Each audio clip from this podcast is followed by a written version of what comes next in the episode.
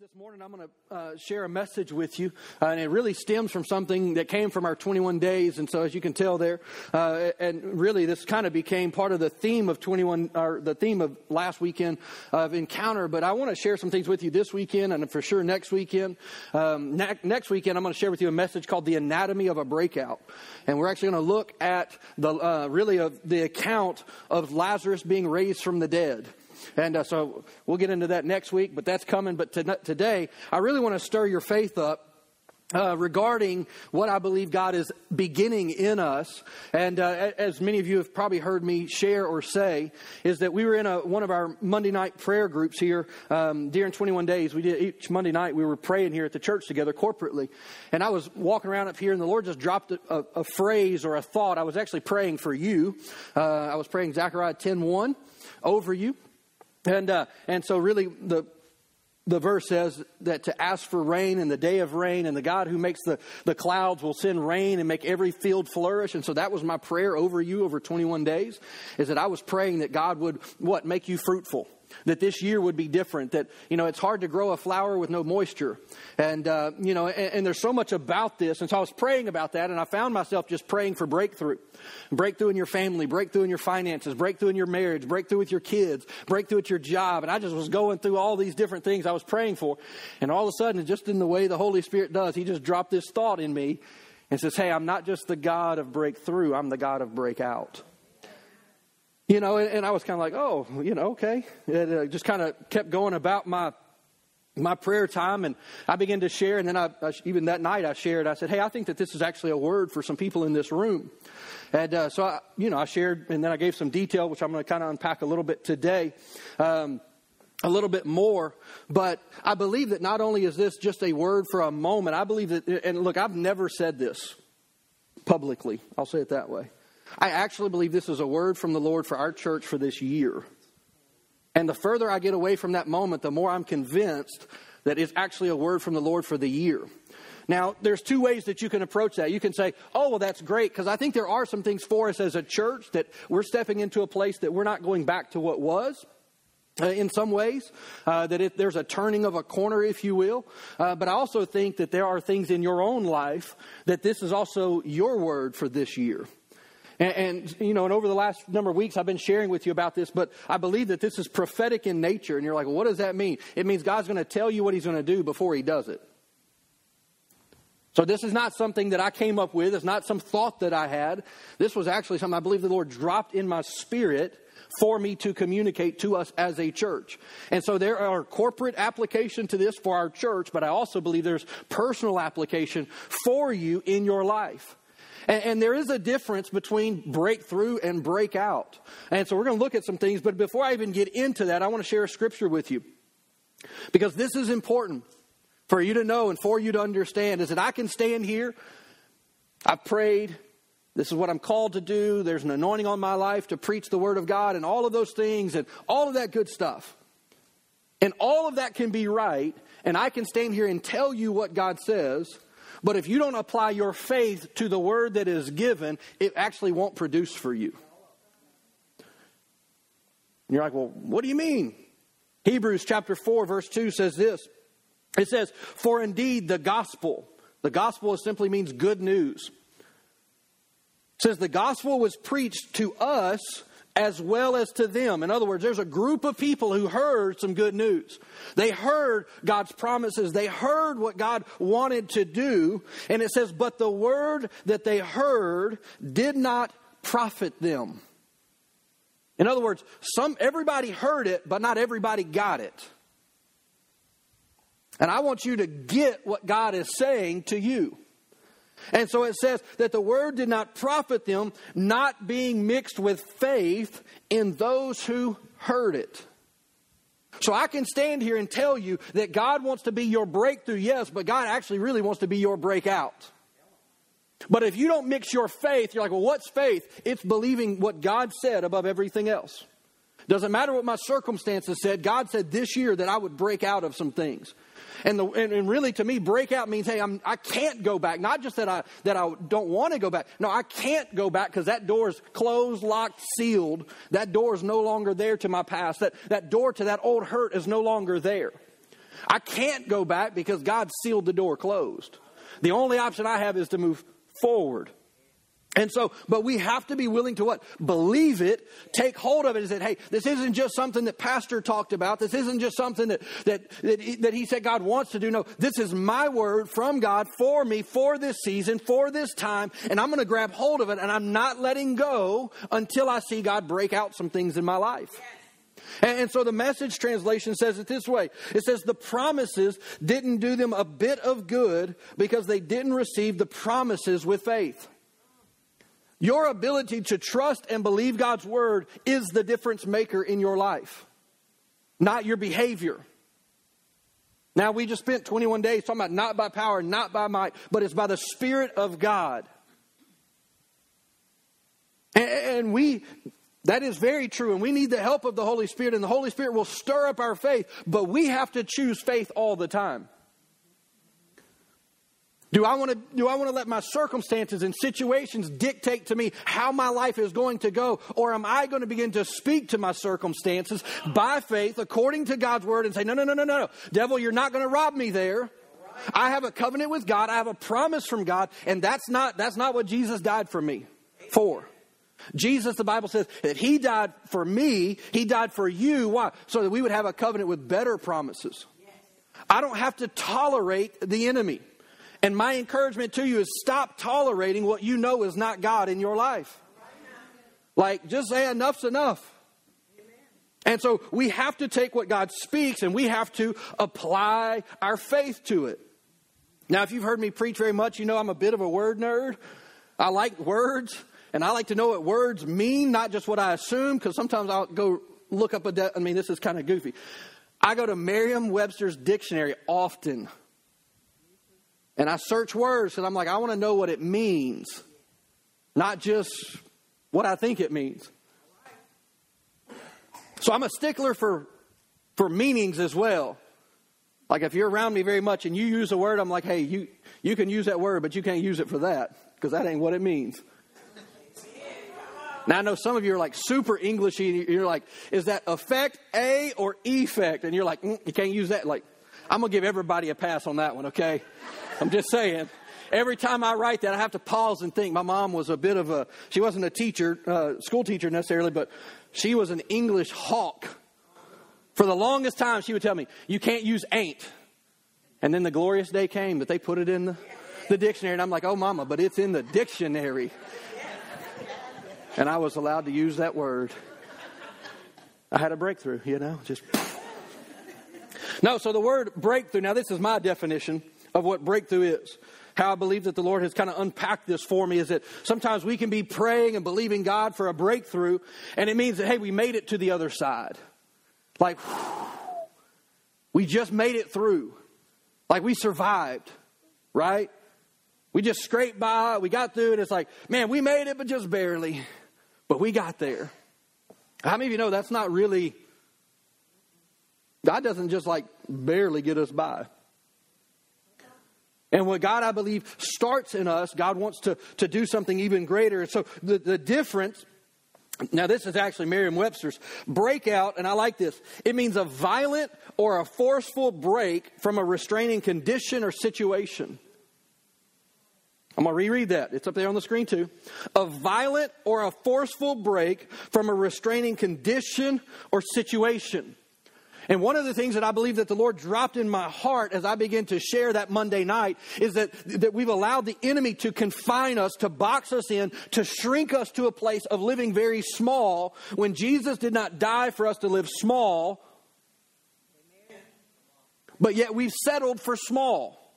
We've settled to be confined. Well, this is just my life. This is just who I am. This is, you know, well, I've made choices and these are just the results of my choices. How many of you know that Jesus is bigger than your worst day? We want to judge ourselves on our worst day, not on all the other good ones that we've had. We want to look at our worst day and just say, well, I've blown it. This is just the way it is. Yeah, but Jesus says, I'll redeem you in your worst. He knows everything about us, and yet He still loves us.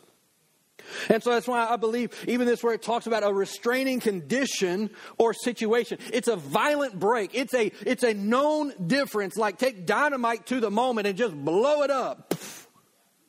It, there's a definite moment and a shifting that happens. Another definition is this it says it's like a military attack to break from encirclement. And some of you, I believe, feel like that the enemy has surrounded you. Let me remind you of an Old Testament uh, example of this is that the man of God, the prophet, was camped out in a tent, and his servant walks out the tent first thing in the morning and he realizes the ridge all the way around him, that there's an army around them, and they're completely encircled, they're surrounded. And all they got to do is come down the hill, and the man of God dies. And guess what the servant's thinking? If you die, I die. Hey, man of God, why don't you start praying? Like, why don't you just like ask God to like translate us? Like, just poof, disappear us somewhere else. And I love his response. And he says, There's more with us than there are of them. We don't even know that he walked out of the tent.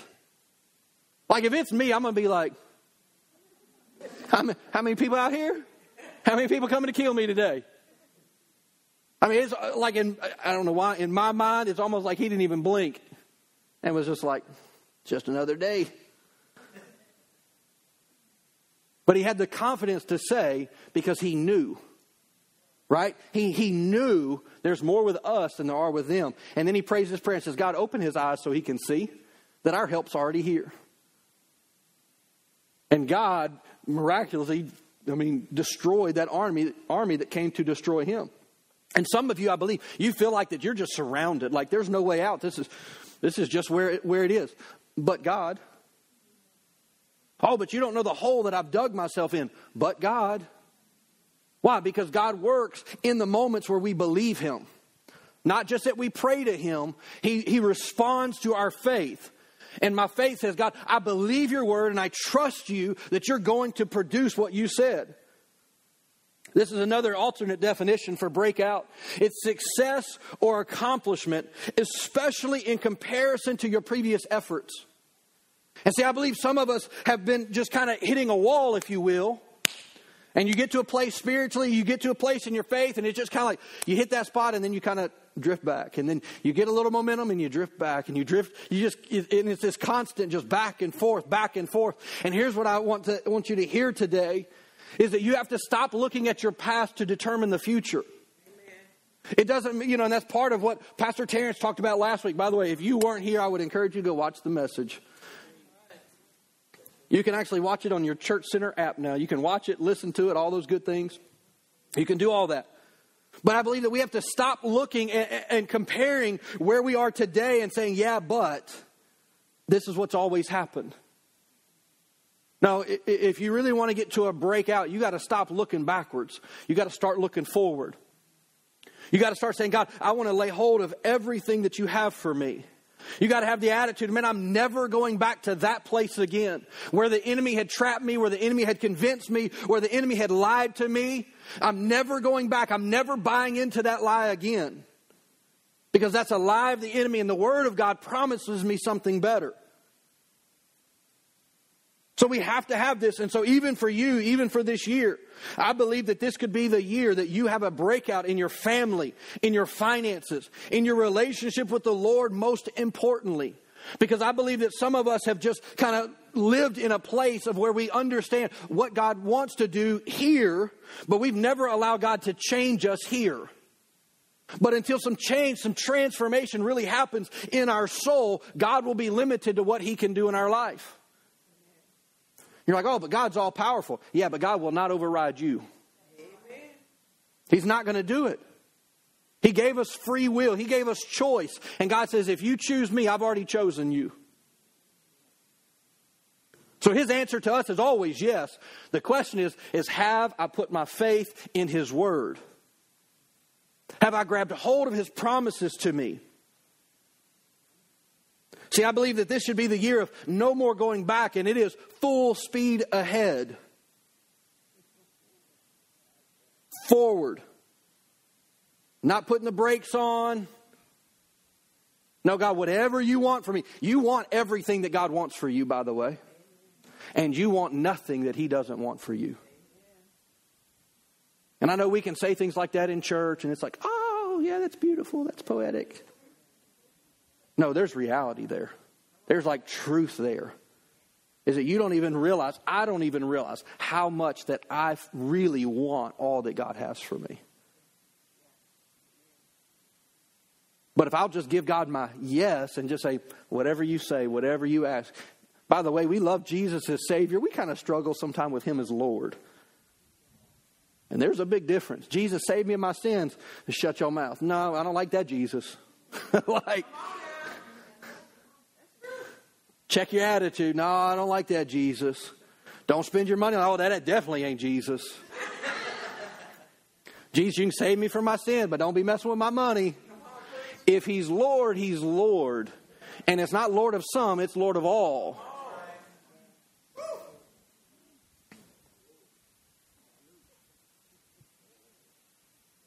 See, you've got somewhere to go. That's the truth. God has somewhere, He has an assignment, He has a place for you to get this year, this season, this time. And, you know, and, and I believe that, and look, everything will not change at once. I mean, there's physical things, there's just soulish things, there's spiritual things. But this is what I do know the ingredient is the special ingredient. If I'll deal with my heart, if I'll allow God to renew my spirit, it will take care of everything else. Too many times we want to change our behaviors, and God says, if you just change your heart, your behaviors will follow. If you'll just change your heart, you, your feelings will follow. See, choices lead, feelings will follow. So many times we have that backwards. Well, I don't feel. Well, maybe you need to tell your feel to shut up. And say, let me tell you how to feel.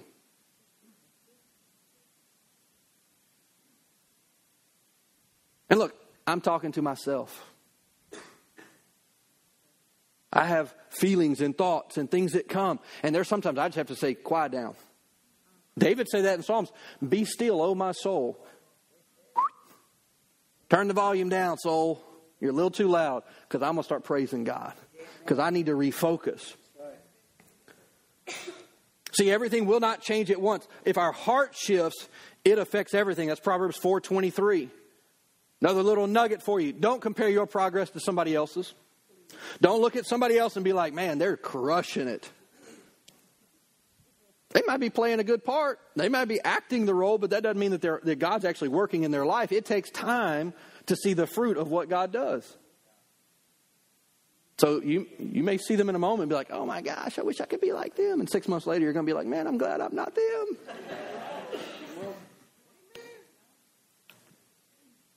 so we're going to have to change our mentality.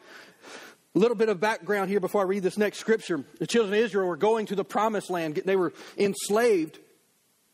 And um, in, in, in, Babylon, and, or I'm sorry, in Egypt, and they had been there for 400 and something years enslaved. Well, how many of you know after 400 years you're going to adopt a certain way of thinking?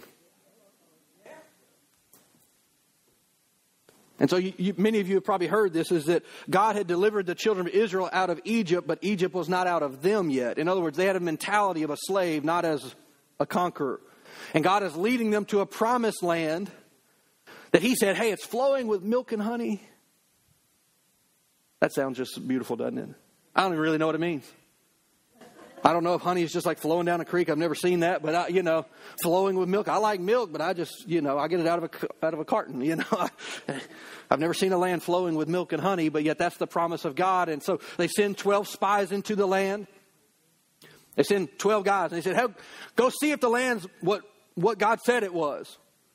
And the account comes back. I'm, I'm not going to do it justice, but I want to show you something because I believe that this will actually keep you from getting to what God has for you if, if you don't deal with, with some things in, in the way that you think. So they, these 12 guys come back, and the Bible says that 10 of them had an evil report, a negative report, and two of them said, We're well able, let's go. Like, that's my land, let's go get it. The Bible actually says that, um, that Joshua and Caleb had a different spirit about them, and it says they had a spirit of faith. So if you're going to get to your promised land that God has for you, you can't get there but by faith. It's not just by tenure. Well, I've been serving the Lord for 25 years. My time has come. You'll be waiting another 25. The children of Israel circled for 40 years until this generation had died off of doubters and unbelief and naysayers. But it says that when Joshua and Caleb went in at 80, they were as strong as they were 40 years before. And God says, Now that I got all my haters out the way, now I'll let you go where I have for you to go. Sorry, I'm getting ahead of myself. Not even in my notes. So it says here, they come back with a bad report, and it says, the, now I want you to listen to the language here. It says, the land that we traveled through and explored will devour everyone who goes there to live. This land is so crazy. If you try to live there, the land itself is going to kill you. Keep that in mind. The very next word. All the people we saw were huge. They contradicted themselves from one moment to the next. Anybody who lives here, the land's going to kill them. Oh, but there were a lot of big people there. They could live there. But you just, again, I'm a word guy. Everybody who tries to live here will die. But there's giants there. I think giants are fall under the category of everybody.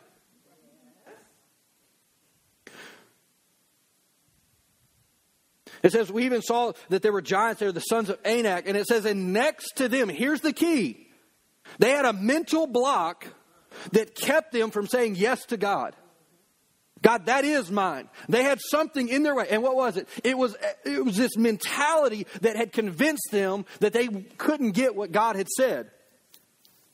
Now, how many of you know if God promises you something, it's not His fault if we don't get it? But we may have some old way of thinking. We may have some limitations. We may have some insecurities. We may have some things on the inside of us that say, yeah, but that's true for everybody else. It's just not true for me. And here it says that next to them, next to who? Next to the giants, next to these massive people, says we felt like grasshoppers, and that's what they thought too. Now, there's no account in Scripture that they ever had a conversation with the giants. But they projected their impression or their opinion of themselves upon them and said, they agree with my opinion about me. And what happens many times, I believe, is that we can actually convince ourselves that we can't be, we can't have, we can't get to a place that God has for us. And the devil's like, You're right. He didn't even have to tell you because you convinced yourself. He just added his agreement to your belief. And you're like, let everything be established in the mouth of two or three witnesses. There's me and the devil, and I want to agree with him. How about you stop agreeing with the devil and start agreeing with what God's word says about you? It's a novel idea. See, some of us need to have our minds and our thoughts and our opinions of ourselves renewed. We need to be reprogrammed. We need to be rewired. That's why the Bible talks about in Romans 12 let the renewing of your mind, the transformation, the renovation of how you think be different. Darren, I've had the opportunity to renovate a number of homes at this point in our life. And I can walk into an environment and I can say, that cabinet needs to come out and this wall needs to go away and this needs to get moved over here and I want to flip this whole bathroom around. And my dad's walking through going, what you talking about? He's like, I don't, I just can't see it. I remember one time we had redone a house in Shreveport when we lived there. And there was this ca- corner cabinet. I'll never forget this. My dad's sitting on my couch. We were done with the house. He's sitting there and he's like, you know, he said, you tried to explain to me this whole corner thing. He said, I just never could picture it. He says, but now that I see it, it makes perfect sense. Some of you can't see what God wants to do, and you need Him to come in and renovate your opinions. You need him to what? To reprogram some of the lens of which you've seen your experiences because you actually have a negative slant on it which Pastor Terrence talked about this, is don't lose the, the legacy, get the, get the lesson. Somebody may have hurt you, but not everything that they taught you was bad. And I say that from personal experience. Some of my greatest pain is some of my greatest lessons today. And God is still faithful to work and to heal and to restore, but I don't want to lose the lesson. In other words, I don't want to waste my pain. I want to grow in spite of my pain. In spite of my frustrations, I don't want to be defined by my past. I don't want to be defined by what somebody else did to me. I don't want to be defined by just a negative experience. I want to be defined by what God says about me, what God wants for me, and the future that God has for me. And you need to want the same thing.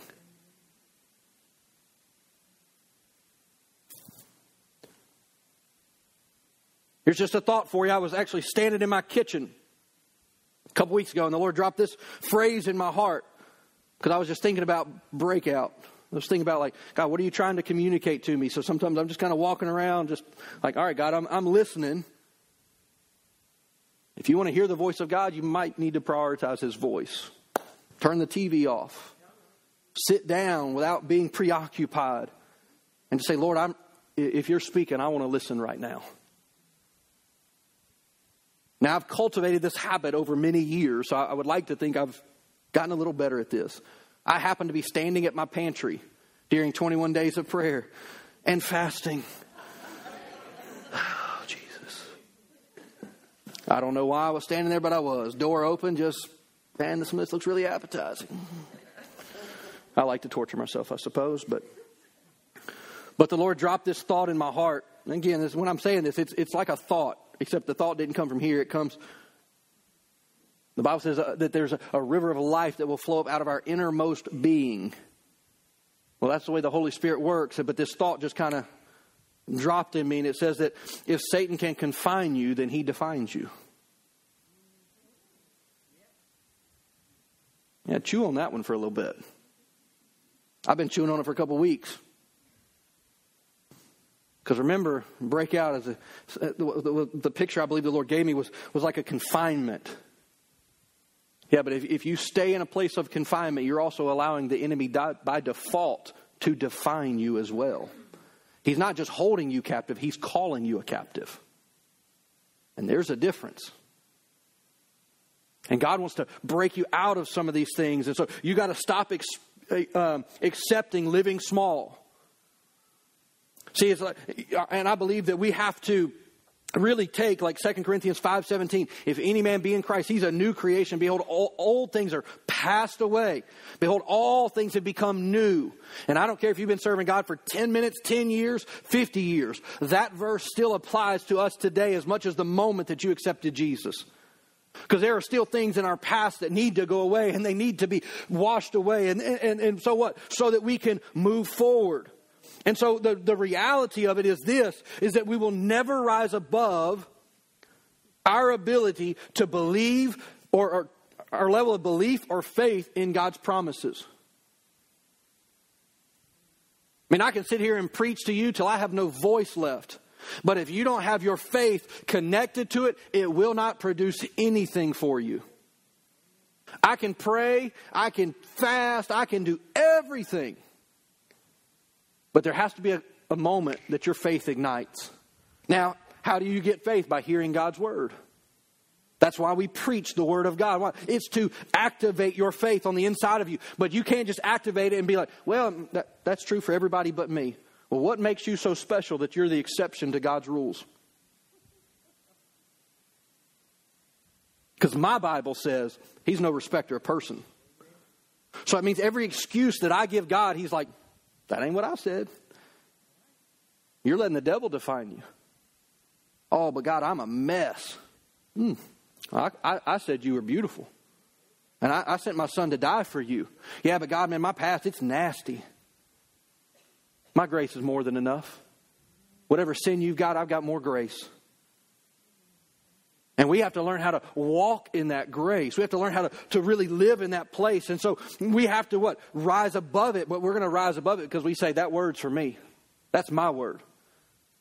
Pastor may have dropped that, or God may have dropped that in pastor's heart, but that's my word. That ain't his word no more. It's mine. I own it. It belongs to me. God, this is my promise. And I'm saying yes and let it be done in my life.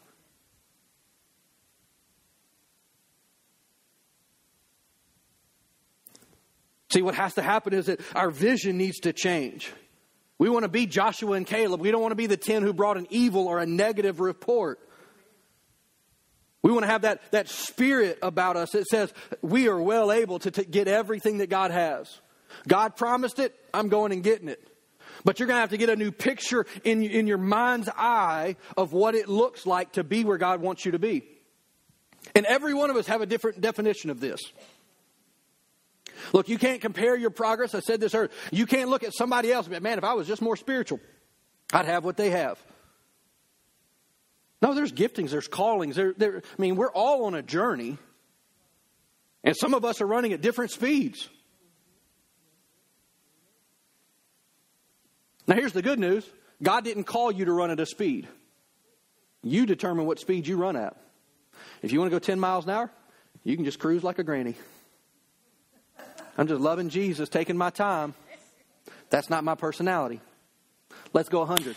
Put it on the floor. Let's roll.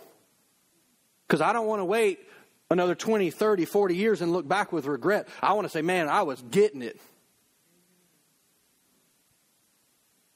I was going after what God had for me. And that would be my encouragement to you. And, and here's just the, I'm just going to be real with you.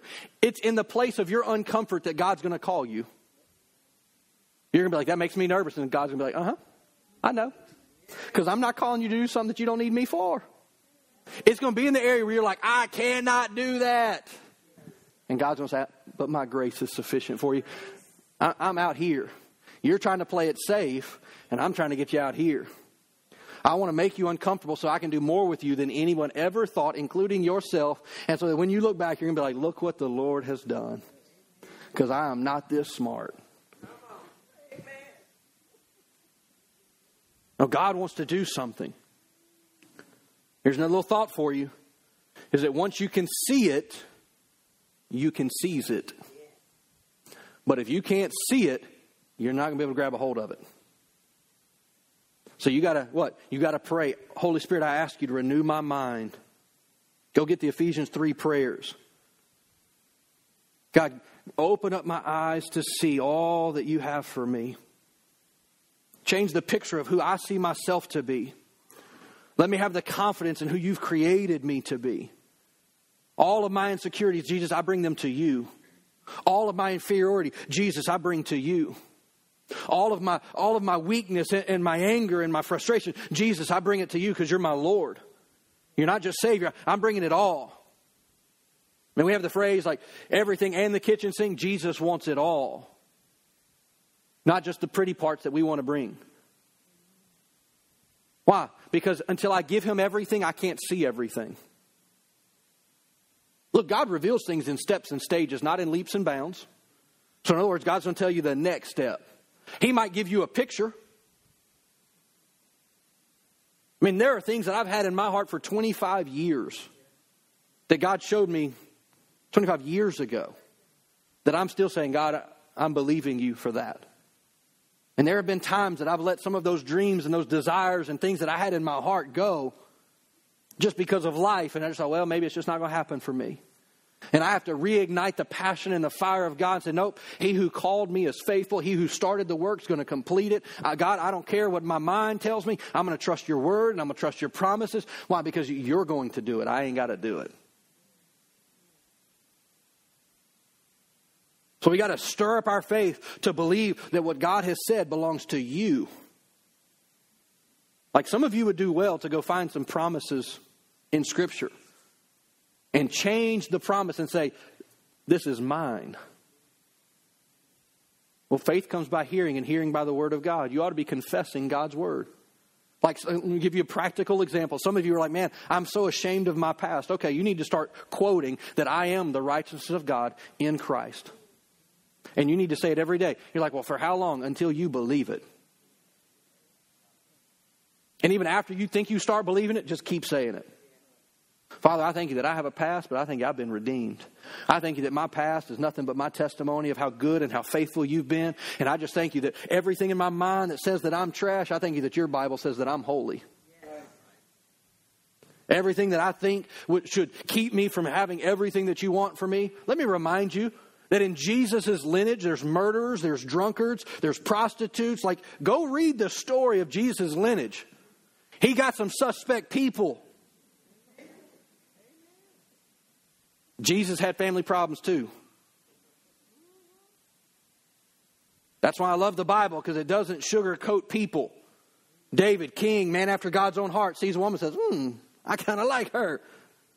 Then he covers it up, orders an execution of a man, and he's still loving Jesus, playing his church role until somebody comes and says, Hey, and calls him out and basically which is kind of crazy if you go read the story. guy named Nathan comes and confronts David with a, a parable, basically. David says, That man should be put to death. And Nathan goes, You're that man. Damn. It's like a verbal beatdown. What, you, what you going to say to that? But here's the key David was what? He was broken in that moment. He was repentant to the Lord. That's what Psalms 51 is all about. It's actually David's response to that moment. Look, none of us are going to be perfect. None of us. Just keep a repentant heart. Don't allow pride to come in and, and to keep you from what God has for you. Galatians chapter 5, verse 1 says this. It says, It is for freedom that Christ has set us free. Why did Jesus come? Some of y'all aren't old enough for this movie reference, but some of y'all are. Braveheart. You know, he has to call, he's like, Freedom! How many of y'all know what I'm talking about? Why did Jesus come? To set us free. If you're going to summarize the gospel, that's it. It is for freedom that Christ has set you free. He didn't set you free so you could go back to bondage. He didn't set you free so that you could just go wallow in your past and be like, oh, God's good, but I'm terrible.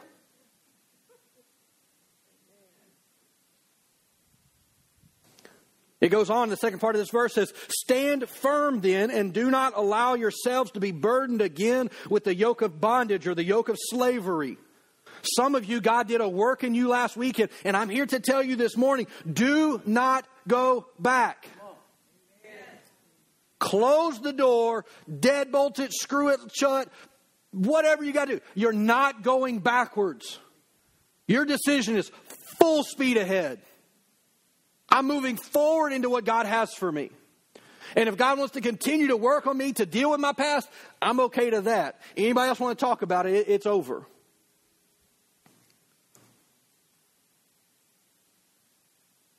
See, we have to get to this place of really understanding what God wants for us.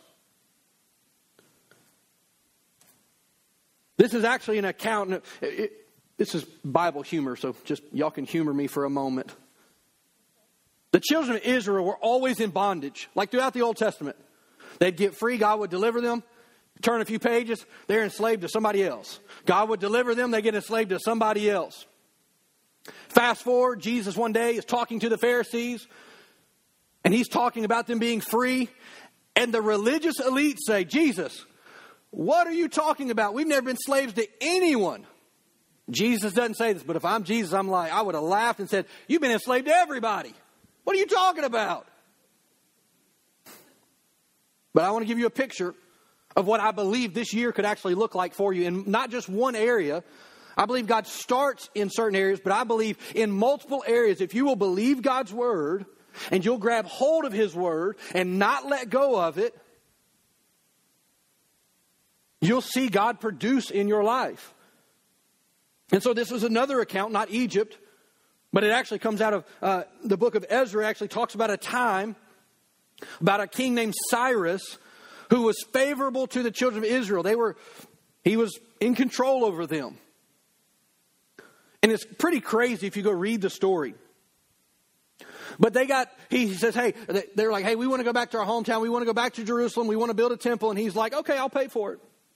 Hey, all my peoples, I mean, can you imagine, let's put this in our context, if the President of the United States says, now I'm about to make a controversial statement, this is not political, but this is what's going on. It'd be like if the President of the United States said, hey, every immigrant that has come into this nation, I'm asking you to give out of your pocket to help them go back and rebuild something back home.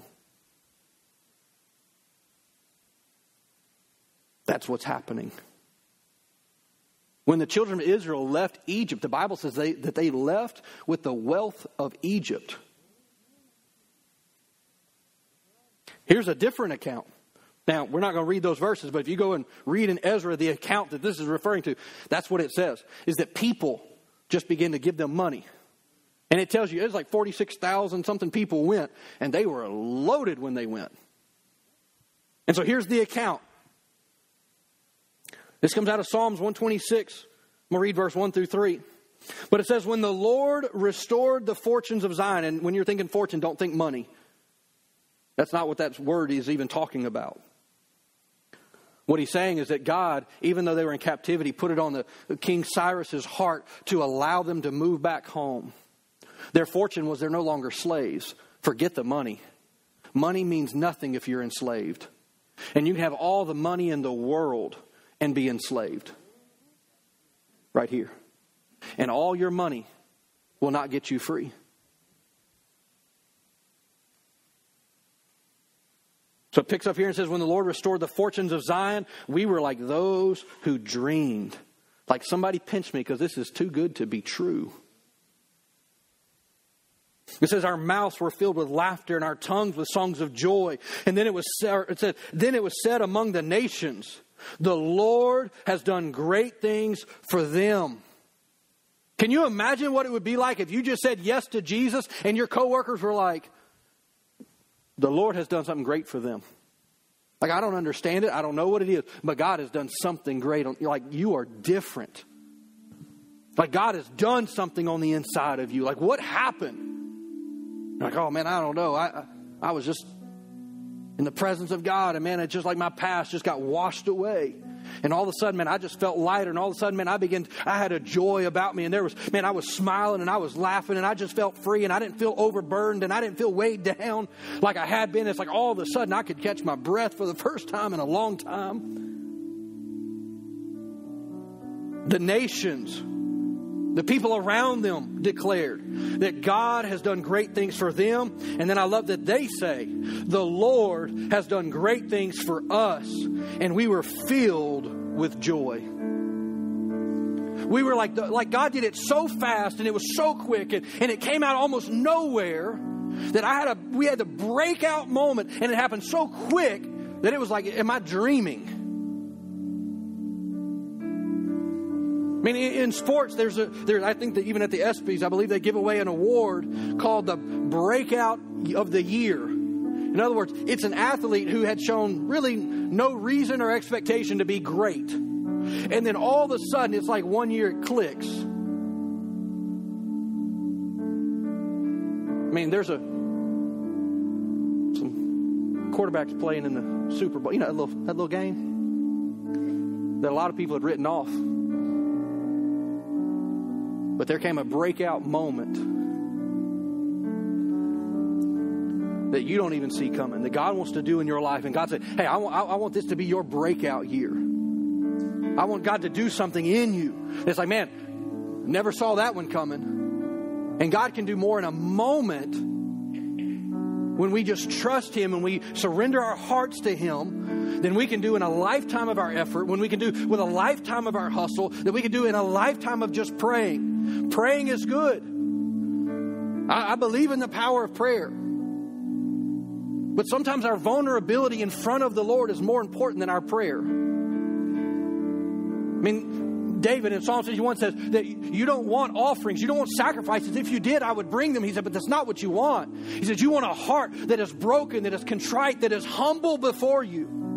In other words, a heart that is open to you. That's the sacrifice that you want. God doesn't want what you do for Him, God wants you. He wants you to have a relationship with Him. And in that relationship with Him, He will begin to reconstruct and He will begin to rebuild and He will begin to work in your life so that you can step out of what you've had and into what He has for you. The scripture reference, by the way, is uh, Ezra chapter 1. You can go and read, and that's the account of this scripture that I just told you. What would it be like at the end of this year if you look back and you and this was your declaration? The Lord has done great things for me. The Lord has done great things in my family. The Lord has done great things in my marriage. The Lord has done great things in my finances. The Lord has done great things in my church. The Lord has done great things in me. What if that was your declaration at the end of this year? So, man, I, I it's like, man, I wouldn't repeat the past, but I wouldn't trade it for anything either.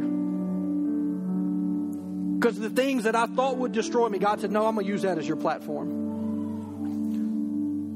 I, am going to use that in your life. That what you thought was going to take you out, that what you thought was going to ruin you. God says, Oh, no.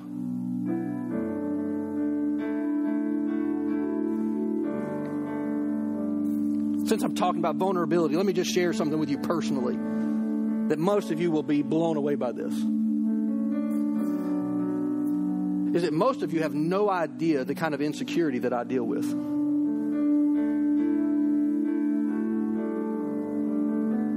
mean, I have a really loud inner critic. And when you guys come and say, hey, great sermon, my thought is, yeah, but.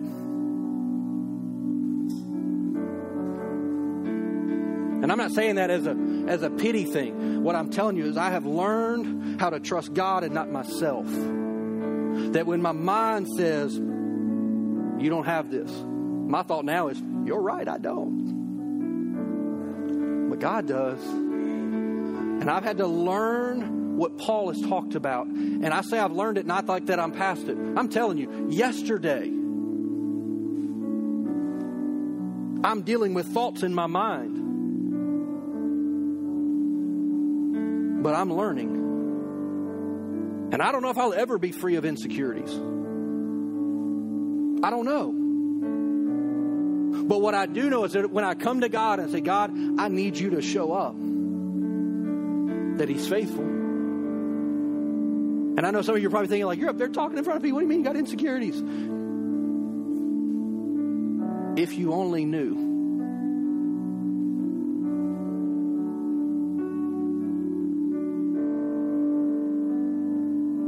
This is the kind of vulnerability that I'm talking about that we have to have with the Lord.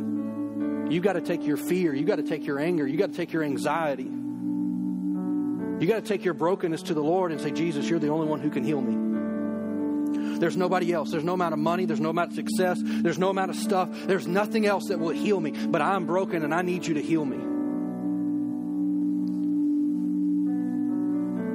Because it's in that place that, that you get to say, look what the Lord has done. He's done some great things for me.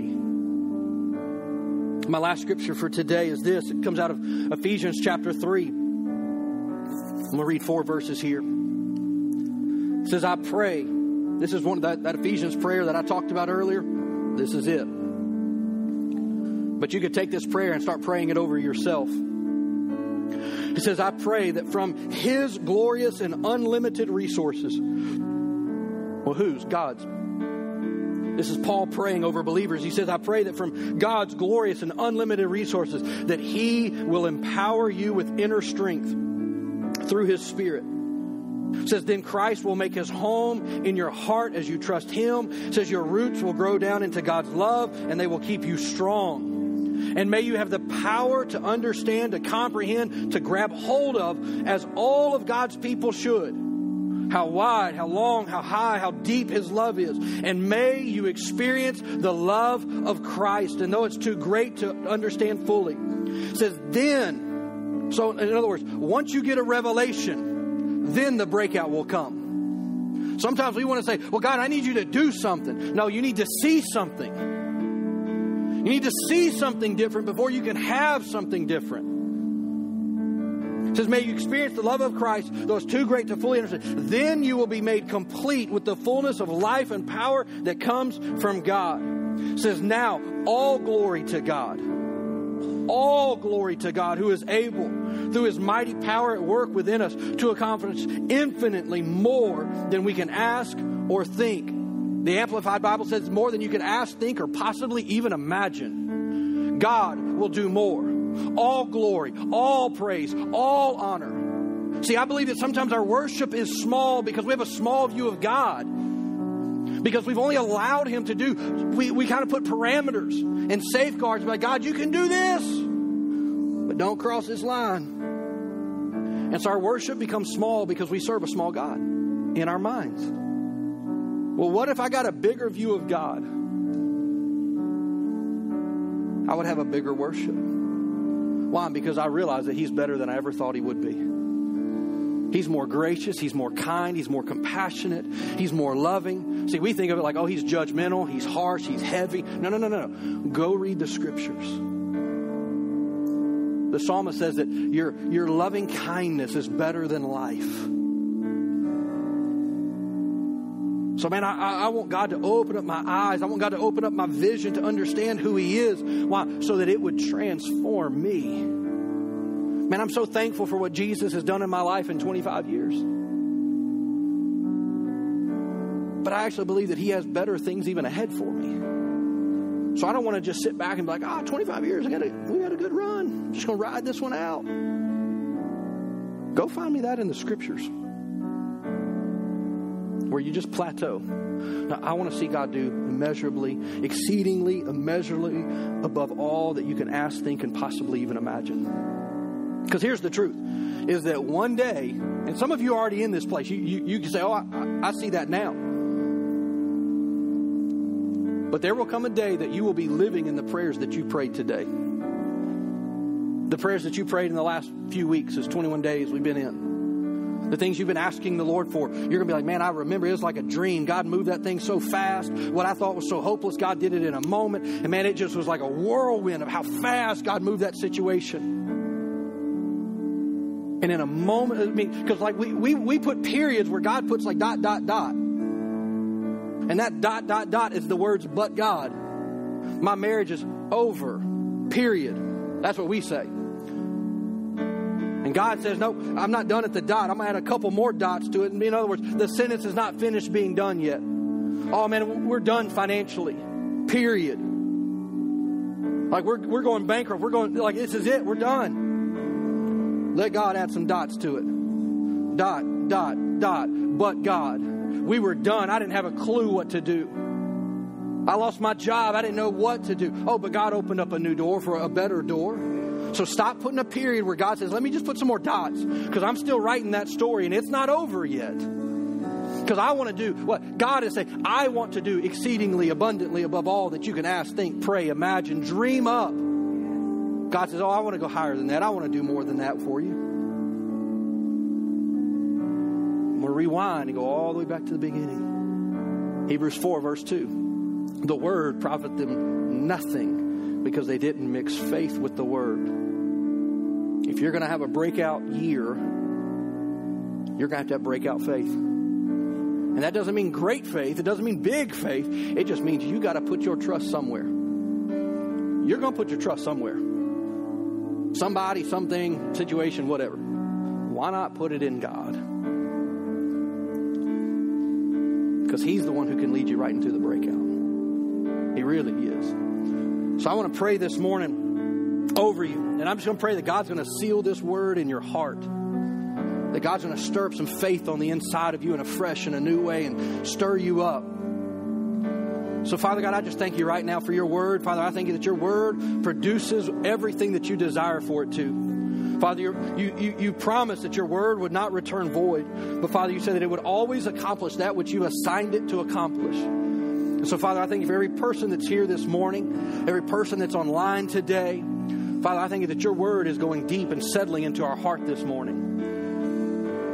Father, that we won't leave, that we won't lose the seed that you've sown. But Father, I thank you that it's being watered with faith. I thank you that it's being developed by faith. I thank you that it's coming to fruition by faith. And so, Father, whatever your promises are for us, we say, whatever you have for us, we want it. We simply say yes to you. We want everything that you have for us and nothing that you don't want for us. And so, Father, if there's anything in our life that we need to remove, we just thank you that we hear your voice accurately and clearly, and we're going to be obedient when you highlight those areas of compromise, those areas of, of things that really just aren't producing the life that you have for us. Father, I thank you that you're revealing those things to us that we can step into your freedom and step into your life. And so, Father, I thank you for every person that's here. Father, I just declare.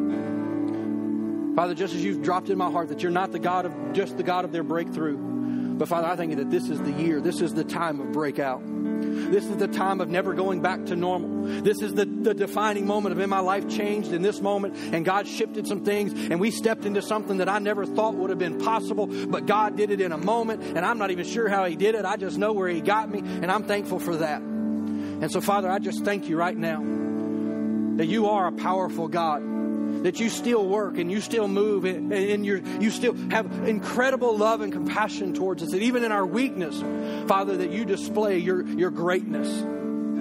So, Father, we invite you, Father God, to move in, in a great and powerful way in our life. Father, we just open up our hearts to you.